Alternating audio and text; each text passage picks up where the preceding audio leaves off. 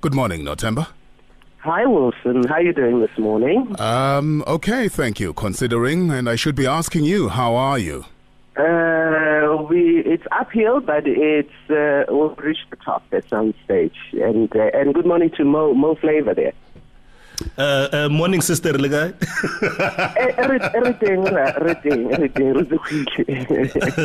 yes, yes. Well, um, our heartfelt condolences to you, Nothemba. And you spoke uh, very glowingly at the memorial service uh, yesterday. Thank you. Please continue from there where you left off uh, the memorial service because you couldn't finish what you wanted to say. So you can finish right here. Uh, you know, uh, there's so much to say. Um, uh, really, it's um, I wouldn't do service uh, to it, but uh, I, I was just thinking now as I was listening to the other tributes uh, from uh, the other gentlemen, uh, George and Ben, and thinking about how music played such a crucial role in the relationships that uh, Mabena had. And I was just also reminded about the, you know, because everyone had a special, uh, special song or special, you know, music that they connected with him with. And I remember that uh, with me and him, we had uh, three albums that really were special to uh, in our relationship. Uh, it was uh, Roberta Flack, the album Trying Times. It was uh, Mica Paris with So Good, and of course Miles Davis with Kind of Blue as well. So, and I'm sure everybody has, you know, when they remember him, they remember with a good song or album as well. But uh, um, I knew him obviously when he, he first arrived in Mmabatho and became very close. And uh, also, you could see that he was destined for greatness. Not only did he just get on the radio and just blossom, but he started his television career there.